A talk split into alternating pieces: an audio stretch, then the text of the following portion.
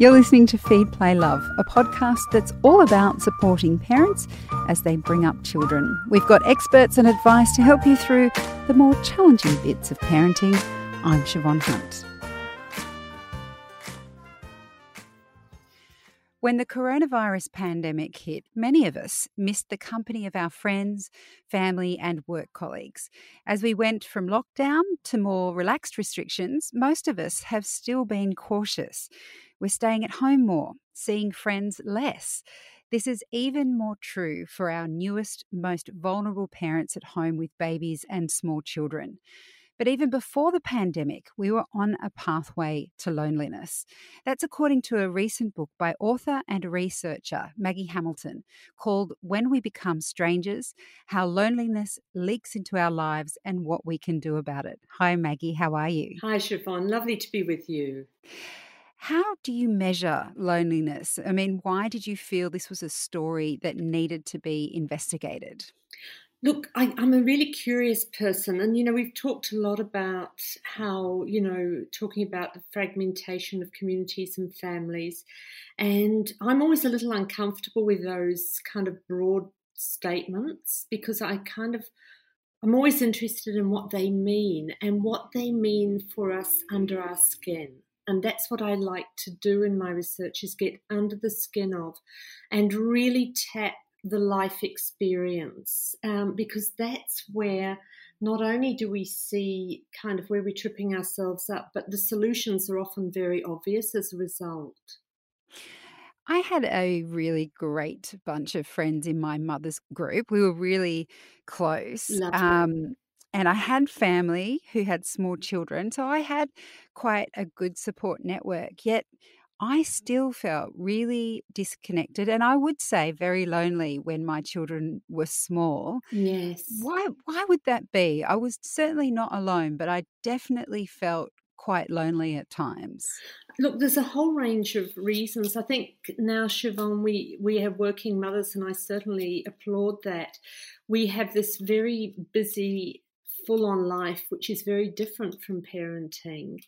And suddenly overnight that stops. And what's happened to our communities is that often they empty during the day because everybody else is zooming off to work. And so therefore, you know, as a as a young mother, it's that thing of, well, where are the people you know who can kind of where's my nurture coming from?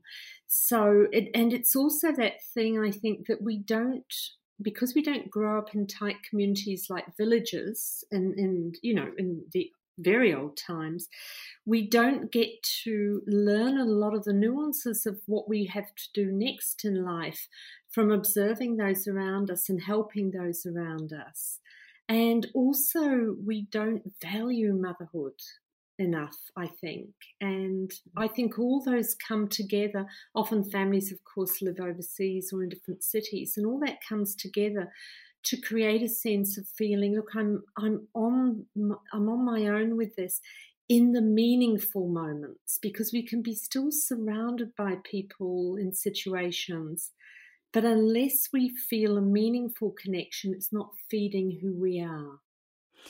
I think what you described there just took me straight back to when I had the kids. And when you said that, you know, that everywhere feels empty of people when you're out yeah. um, going for a walk with your baby, I felt very disconnected from um, time in a way and yes. reality in a way. I felt like I'm existing in this bubble where I'm not really interacting with a lot of people.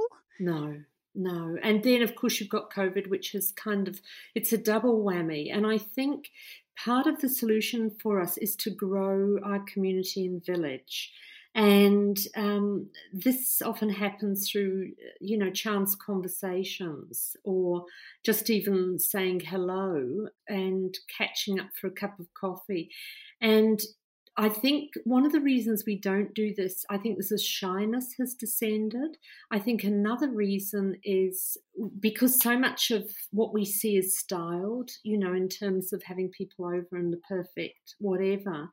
Mm. And what I think we need to get back to is simplicity, spontaneity, and imperfection to allow something to be messily you know, so that if suddenly you decide on an impromptu picnic with a couple of other mothers, you're not trying to bake the most perfect quiche, that you will not feel embarrassed for getting it from the supermarket. Because what is important in that moment is connecting. And we need to nourish our parents because you are, you have our next generation in your hands.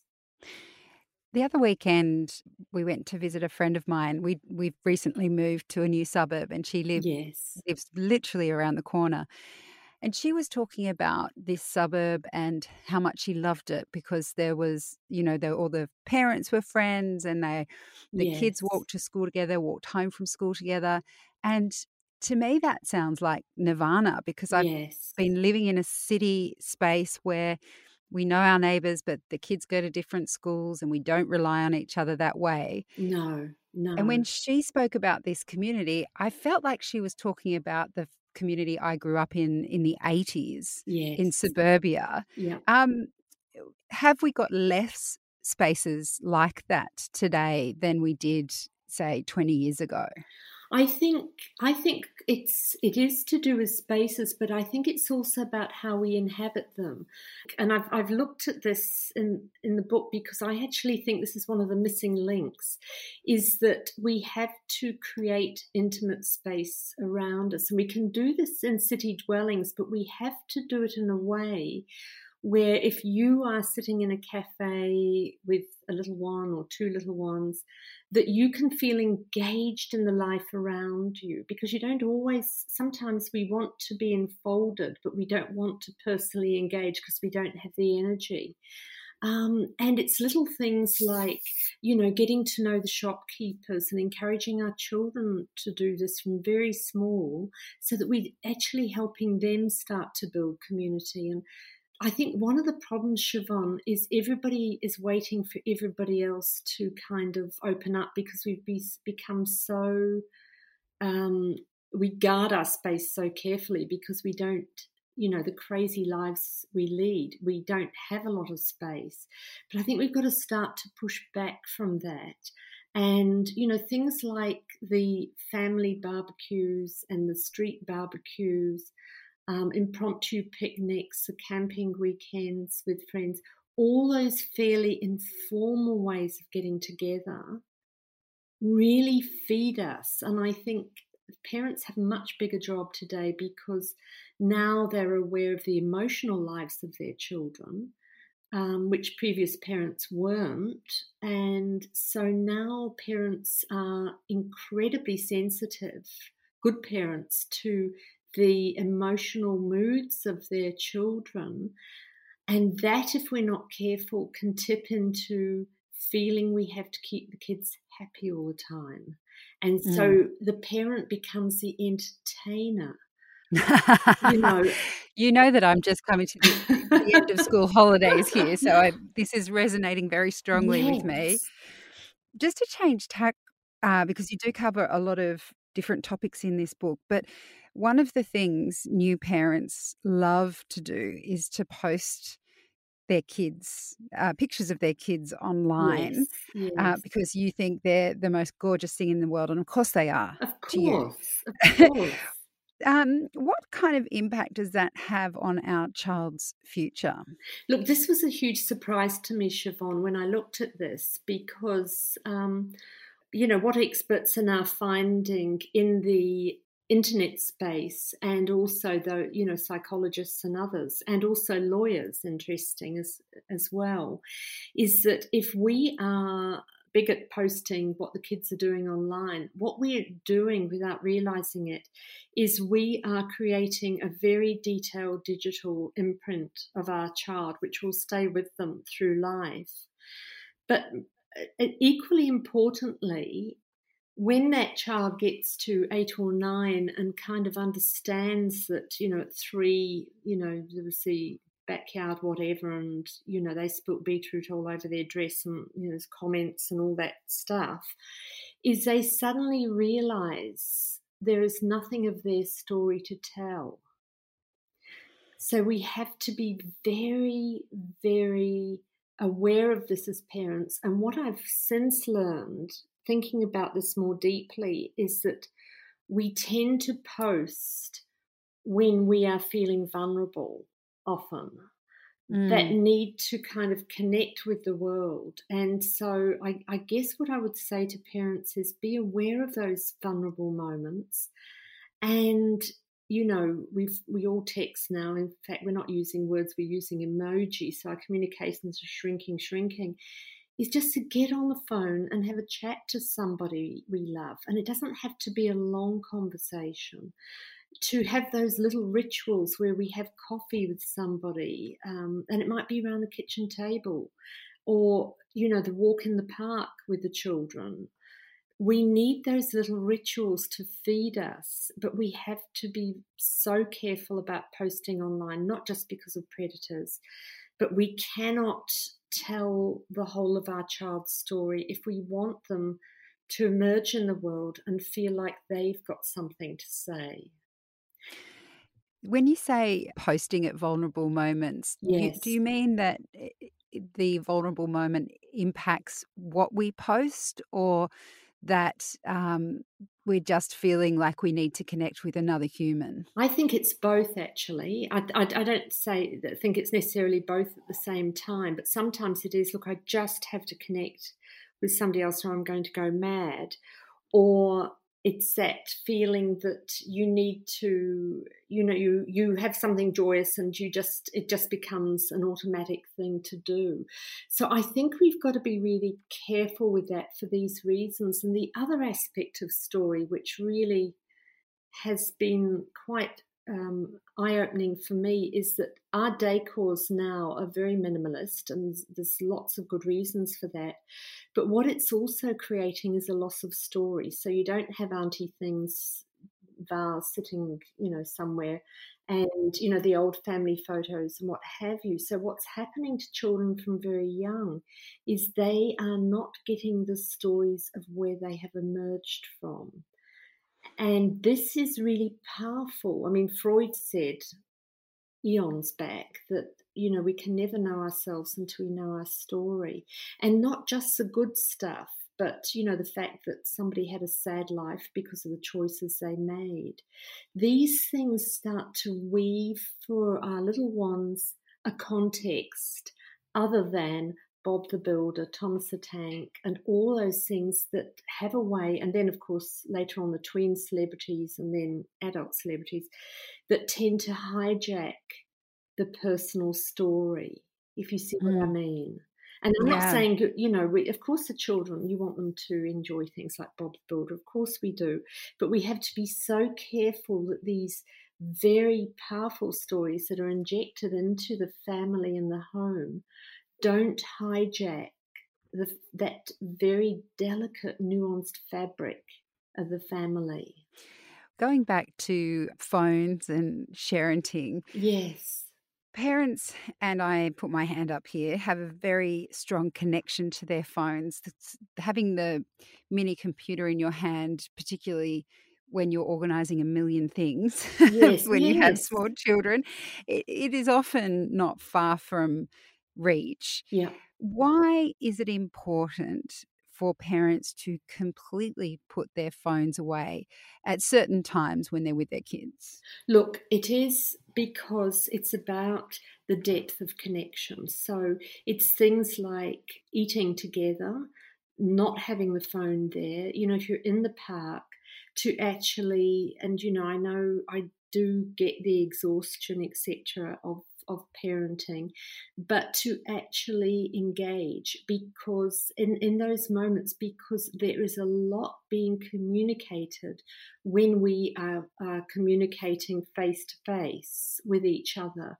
A lot of, you know, micro emotions, body language. And so we're really teaching our children how to read this. And it's not just mum and dad's devices, it's actually the children's devices because what's happening now is our children, if they're not outside, you know, we live in a wonderful country where we can take the kids to the beach or have a walk in the bush, but often when they're at home, they are on devices. And what's now happening is they are finding it very hard as they get a bit older to connect face to face. They find it very hard to start up a, an impromptu conversation, and this is having real problems in the workplace.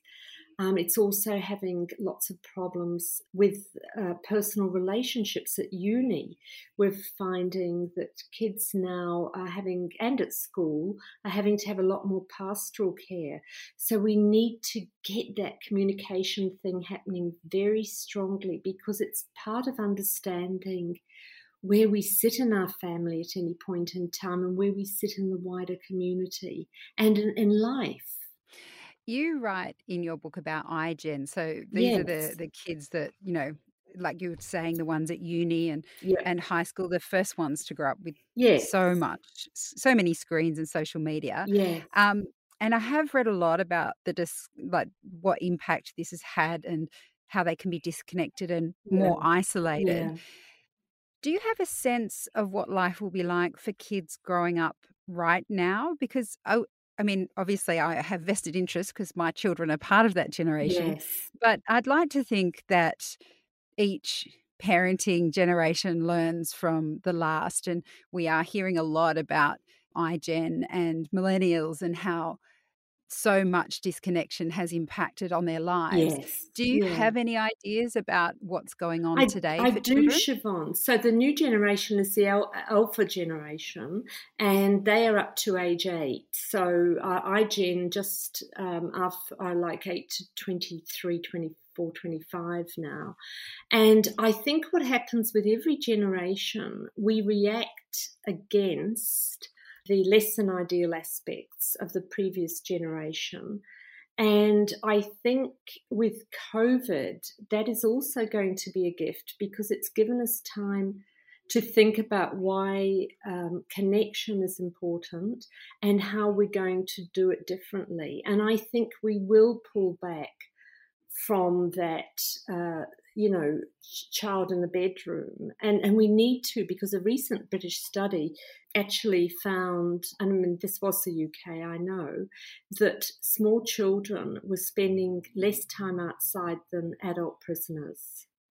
Which is scary. Wow. So, yes. you know, and, but I also think it's to do with the parenting. And I think your generation of parents you know, you are very connected to your children. And I think the pressures of achieving material, this, that, and the other, I think with COVID, I think there is going to be a real recalibration. And, and so that when we get together, it's so joyous that, as I say, it, we, it's not about being perfect, it's about getting together. And it doesn't have to be the fabulous dinner party when the kids have been put to bed, but it can be the, it can be the potluck dinner where everybody brings a plate. Well, it sounds wonderful and it is a beautiful book, Maggie. Thank, Thank you so you. much for speaking with us today. Thank you, Siobhan. It was a real pleasure. That's Maggie Hamilton. She's a researcher and author of When We Become Strangers.